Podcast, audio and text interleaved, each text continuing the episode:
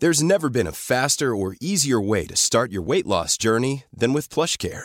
PlushCare accepts most insurance plans and gives you online access to board-certified physicians who can prescribe F D A-approved weight loss medications like Wegovy and ZepBound for those who qualify.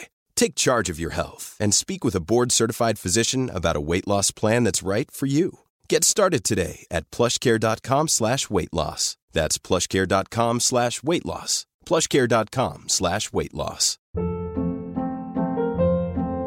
Hold up. What was that? Boring. No flavor. That was as bad as those leftovers you ate all week. Keke Palmer here. And it's time to say hello to something fresh and guilt-free. HelloFresh. Jazz up dinner with pecan-crusted chicken or garlic butter shrimp scampi. Now that's music to my mouth. HelloFresh. Let's get this dinner party started. Discover all the delicious possibilities at HelloFresh dot com.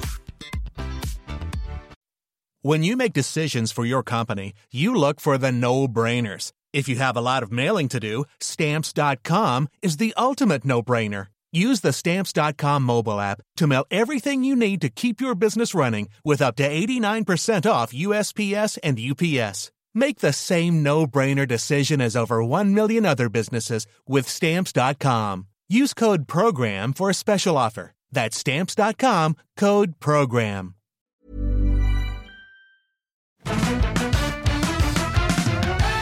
G'day, this is Better Make It Quick. It's Wednesday, uh, which means that we're going to go back in time to an episode that Bree, our uh, researcher, has gone and found and gone, you know what, people need to listen to this one again. And here we are. I'm Osher Ginsberg. Thanks for being a part of it. This show's called Better Than Yesterday. It does what it says in the box. We've been here since twenty thirteen.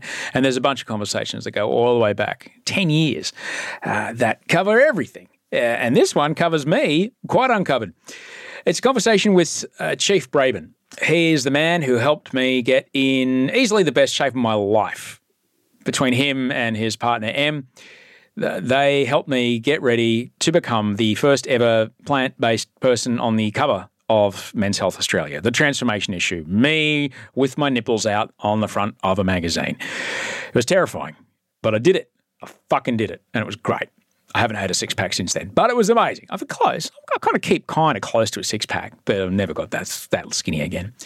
Chief is a really interesting cat, former Australian Army infantry officer. He is now renowned for his absolute expertise in personal training and boot camps. Chief really led the way with boot camp training in Australia. It was totally ahead of his time there. I wanted to know, though, was he a sporty kid growing up? I was really terrible at literally every sport. I, you know, I was good in martial arts and I got into karate like when I was young. But then we just happened to be on holidays once. And I think maybe I was about twelve years old or something like that. And they had a couple of bikes there, but none that were short enough for me because I, I didn't hit my growth spurt till quite a bit later. So my dad and my sister got on these bikes and decided they'd go for a ride. And I thought, well, I'm going to jog along beside them and try and keep up. And so this went on and went on, went on. And apparently it, it sort of ended up going, I don't know, maybe ten or twelve kilometres. And my dad sort of said, look, you know, you, you can run all right. I'm like, oh, I don't know what you're talking about. You know, he goes, well, cross country's coming up next month. Why don't you go in the cross country? So I went in it and had never trained for it, never, you know, knew how, didn't even know how to run properly. And I think I placed third the first year and thought, oh, that's all right. I'm not bad at this. And then from that year on, I never lost like the cross-country or any of the track events at my school um, in my distances. And I found that not only was I a good runner, obviously genetic, you know, um, you know benefit to, to you know, being lean and, and slow-twitch muscle fibre and all that sort of stuff, but I actually enjoyed it, like really loved it. So did track all summer, did cross-country all winter, and faked my name on numerous applications to do marathons because back in those days you had to be eighteen to do a marathon. So, you know, I was doing marathons from the age of about sixteen. What was your first marathon? The first one was the DeCastella Marathon. That was run by our neighbouring school, um, Xavier College, and Deeks went there. Um, so I remember one of my, pr- my proudest moments was actually winning, like against all the adults, and getting the medal from Deeks. Wow. Like it was mind-blowing. So that sort of made me think, oh, you know, there's there's something to this. And the other person who actually had a big effect on me was we're driving through the, the country somewhere in northern uh, Victoria at one stage and going along and my mum goes, look at that fella up there running. And I'm going, it's stop the car, stop the car. And I jumped out, and it was Cliff Young. So I jogged along with Cliff Young for about five or six kilometres on the road. And was he in a training run or was he running a race? No, he was no, in a training run. He was in a training run. Um, just quickly say, Cliff Young famously won the uh, Sydney to Melbourne, Melbourne to Sydney Westfield Ultramarathon. It was seven hundred thirty. Sydney, Melbourne. It was. Sydney, Melbourne. So that, seven hundred, yeah, yeah. seven hundred thirty kilometres or something. Yep. Gigantic. Mm. And um, famously just run because he had a, he had a shuffle and he just wouldn't sleep and just eat nothing but potatoes. It was the perfect... Um, tortoise and the hare story. Yeah, absolutely. Because all these Kouros, the Greek guy, well, yeah. yeah, amazing. Yeah, so they'd go out and they'd, they'd run all day and then sleep at night, but Cliff just didn't stop. And he ended up winning purely because he just didn't stop. Did you have a chat? Did you jog alongside and have a yeah, chat? Yeah, he was wonderful. He was a really lovely bloke and um, just typical, you know, farmer, you know, like the rest of my family in, in North Queen, oh, sorry, um, Northern uh, Victoria at the time. And so, yeah, so he was lovely. So that sort of got me interested in the idea of doing ultras and all that sort of stuff as well. Wow. What did you like about marathon running?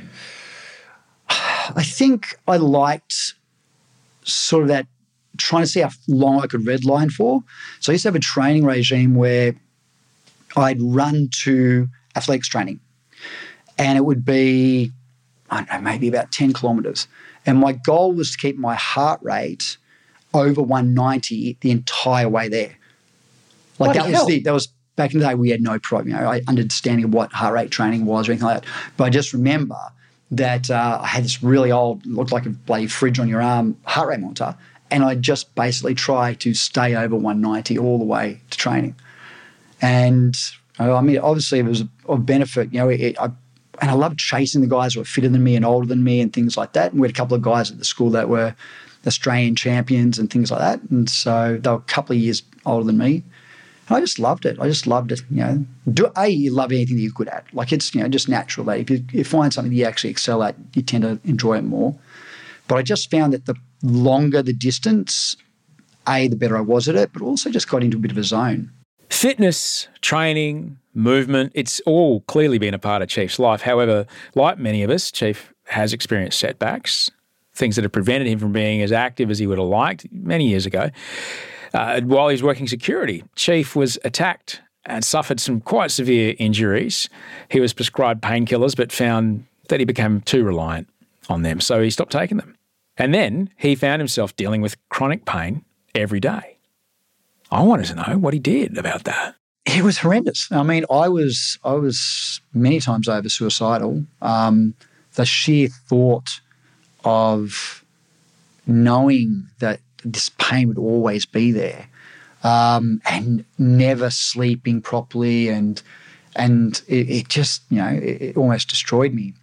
But and actually, the thing that actually even killed me even more, talking about withdrawals, was um, the doctor said you'll never run again. Like you just never be able to run because when you run, all the muscles around your neck, so um, that run up from your occipital groove, all that uh, is going to tighten up and it's going to actually make the pain worse, and your body's just going to shut down. And I was like, oh, yeah, maybe, maybe. And then, um, you know, one day I just thought, oh, screw it, I'm going to go for a run. And I think I got about two kilometres and I woke up about fifteen minutes later with gravel rash all over my face. I just, I whited out. I used to white out from the pain, not black out. And, um, I, you know, every now and then I'd keep trying. And, you know, when I met Emily, you know, she was like, she was what got me through it in a big way, um, understanding the, what I was dealing with. But, you know, I'd go for a run and she'd be like, you were going to go for a run for like five, ten kilometres and like three hours later you've wandered back in with blood all over you. And so I sort of gave up on the idea. I thought, okay, it's not going to happen. I just can't do it because it was actually a physical block that my body was sh- shutting me down, not my, my brain. And so I put on an enormous amount of weight, um, you know, really sort of hate, sort of got hating on myself quite a lot. Well, you've been physical your whole life. You've been un... impeded by your ability to do whatever you wanted with your body at any point in your life, and you've been really like uh you know if I want this thing, here's some training that I can put between me and that goal, boom, goal. And now that ability is taken away from you, and the ability, you know, that you've defined yourself as a sixteen year old who lies about his age to go and beat adults at marathons. You know, that's who you are. It's true, and it's so true that like I look back over particularly my time at school and my time in the military. And if you said some, anyone like at that time, you know, in, when I was at school, everyone called me Jim, um, you know, tell me about Jim. ah, oh, great runner, best run we've ever seen. In the military, you know, and they just called me Bourbon because they couldn't say Brabon. Um, you know, like, tell me about him. Ah, oh, you know, fittest guy in, in the platoon, all this sort of stuff. And it's like, that was, like you said, really defined me. Mm. And so it was hard to understand who I was now. And all the way through my military career, um, and even when I was doing security and all these things, I only weighed about sixty, sixty-four to sixty-seven kilos. Um, I ended up going up to about ninety-eight kilos. And part of it was I was doing you know, a bit of you know, strength training and stuff like that, but it was mostly just, you know, fat. Um, but what got me through it, funnily enough, was actually boot camp. And those nights when Emma would be asleep and I'd, I'd be just awake the whole time, and I'd be basically praying for morning because I just needed something to take my mind off it. So, you know, all the crap television, because in those days it was not, not much, you know, stuff on T V. No internet. It's probably no, infomercials. That's right. that's right. And so I was just sitting up all night. I was trying to read books and all these sorts of things and waiting for morning. And then I'd get out there and I'd have my fifty, sixty, you know, recruits out there that I trained, and they were always positive and energetic and all that stuff. And I never told them. So they never knew. And I, you know, some of them, like a, we've been training for sixteen years, they said the first ten years they did not know that this was an issue at all. And so they were what got me through it. And so that went on and on, and I dealt with it for many years and just sort of did my thing. And then Em had uh, decided she she wanted to do an ultra marathon, which at the time was hysterical because she's incredibly fit but not a runner, like hated running. Like running five K, she's basically like, okay, let's go and have lunch now. Um, I'm like, okay, you want to do an ultra? I said, well, I'm going to try and do some stuff. And I'd done a whole lot of research, and I realised that I couldn't run for longer than a certain period of time without the pain being the issue. So I created a training methodology that allowed me to work at a much, much higher intensity to get greater cardiovascular adaptation, but through less period of time. So I started implementing that, and she was doing her training, and um, we turned up to our first ultra marathon at Centennial Park, and uh, she ended up placing second. Um, I ended up placing third, and I thought, oh, it's all right. I can can do this. And so we suddenly found that that was something that we were passionate about, and you know we really enjoyed it, and we obviously you know, enjoyed doing well at it. So. You know, for the next, uh, God, I don't know how many years now, but five or six years, we we travelled the world, competing in ultra marathons all over the world, and and shared that experience, and, and absolutely loved it. And it's it's I found now that I can manage the headaches through all of that, and and still enjoy the experience. And I think that might be part of the reason why I was saying earlier, I get my blinkers on, and I get into a different headspace when I race, because I can push through the pain when I'm racing, whereas there's no way I could go for a training run for thirty kilometres. Mm. Like it would actually almost destroy me. But in a race situation, the adrenaline's up, and, you know, so your mindset's different. I think it helps me to block the pain. How would you – I've I've never experienced chronic pain. I've been in pain for weeks at a time, like when I blew my M C L and stuff like that, and but they gave me Vicodin for that, and that's a whole other story. Did not end well. Um, Never doesn't usually end well. No, it, it show, he didn't even blink, Chief. He didn't even blink. He goes, "Oh, just give me some Vicodin." Well, that was the beginning of the end for me. It's crazy when, when it comes to when it came to my drinking and using. That's for sure. How would you how would you explain chronic pain to someone who who doesn't? I mean, is it is it just a headache that won't go away, or is what's worse, the headache that won't go away, or the knowledge that this is what I've got forever? It's hard to, to weigh it up in the beginning because and. That's the problem that drives the depression. The depression's not caused by the pain. It's just this idea that it will never stop and and the effect of that. So like I said, you know, it was going to affect the things that were important to me, like running that. I, I believed it was, you know, going to affect my relationships, and I'm sure it did, you know, with earlier relationships before I met him. Um, you know, it... it it still just drags you down. I think it is that knowledge. And I always, you know, we went back to to see the specialists, you know, every couple of years. They, you know, say, let's come in, we'll see if things change. Now they've discovered that the bone's actually calcified over the nerve. So there's absolutely no chance they're going to be able to do anything because they'd have to actually break the bone to get the nerve out. So it is what it is. But it's a hard thing now to sort of try and describe because people say, do you still have the headache? Yes. Is it still as bad? Yes.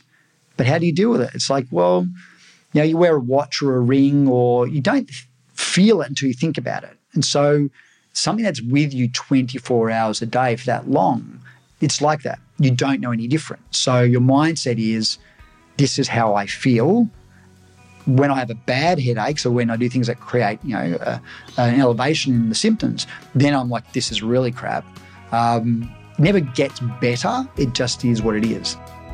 No matter where you are on your journey of fitness or through life, finding the motivation to exercise, to train, can be difficult.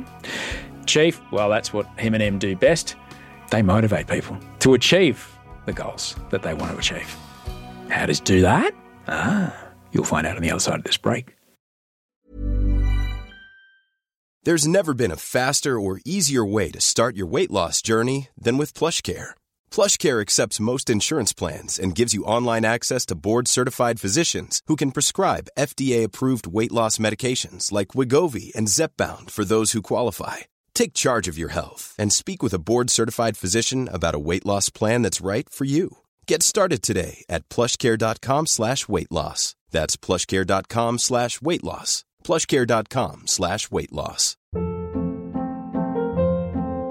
Hold up. What was that? Boring. No flavor. That was as bad as those leftovers you ate all week. Keke Palmer here. And it's time to say hello to something fresh and guilt-free. HelloFresh. Jazz up dinner with pecan-crusted chicken or garlic butter shrimp scampi. Now that's music to my mouth. Hello? Fresh. Let's get this dinner party started. Discover all the delicious possibilities at HelloFresh dot com.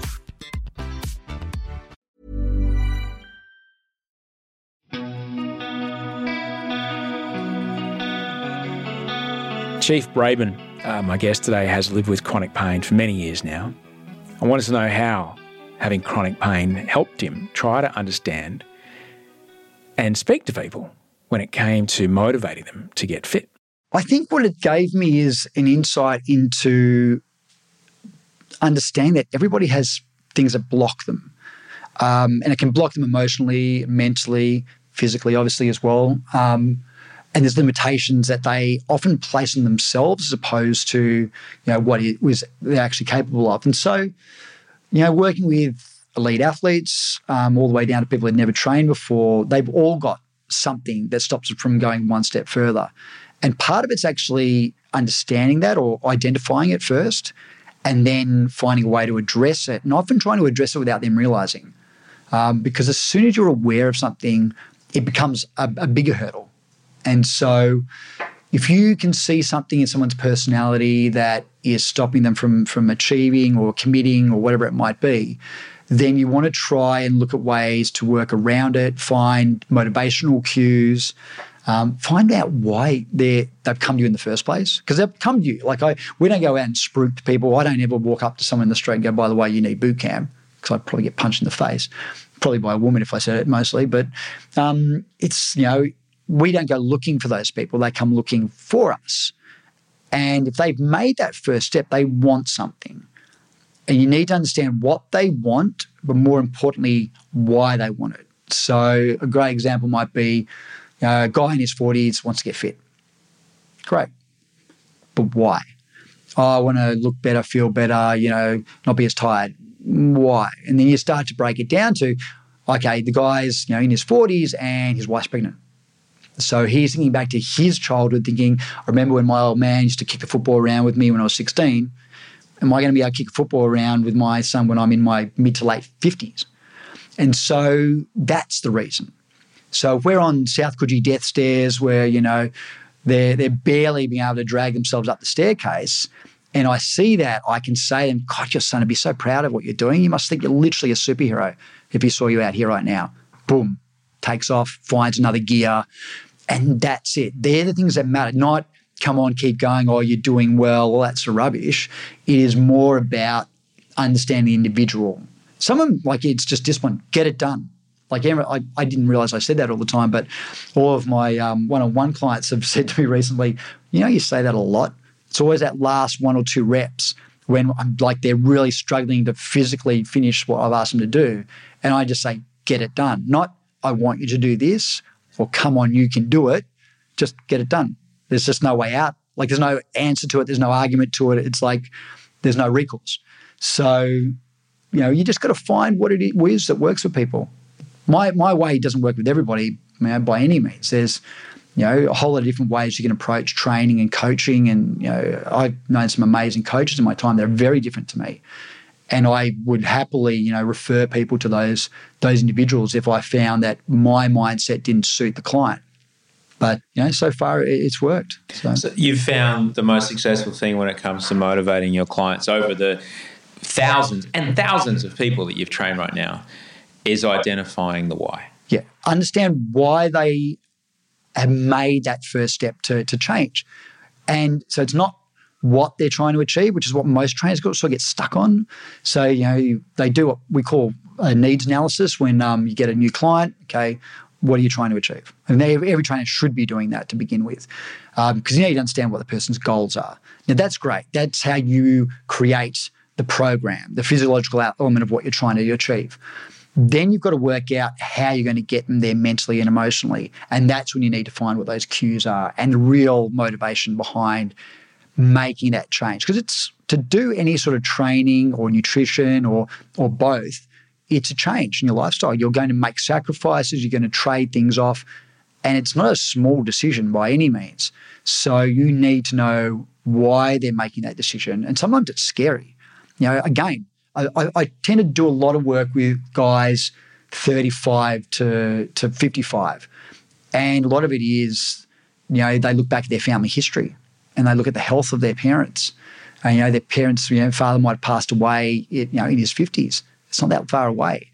So they start to think about their mortality. And that's really important to understand too, um, because if that is the case and you realise that it's so much more than they might talk to you about an aesthetic goal. They want to lose body fat and be a bit more buff. And but then you realise they're really actually concerned about their health and well-being. So you need to make sure you're addressing that not only in the training but in how you're you're getting them motivated and getting them moving.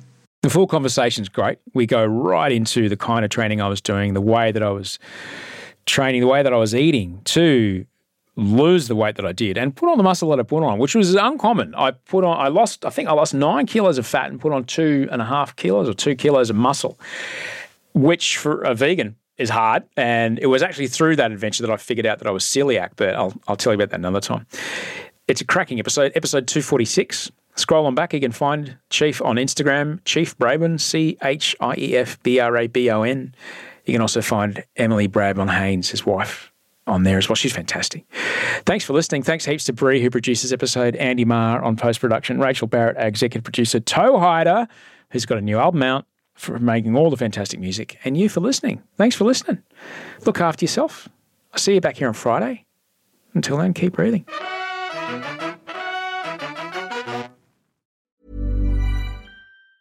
Ever catch yourself eating the same flavorless dinner three days in a row? Dreaming of something better? Well, HelloFresh is your guilt-free dream come true, baby. It's me, Keke Palmer. Let's wake up those taste buds with hot, juicy pecan-crusted chicken or garlic butter shrimp scampi.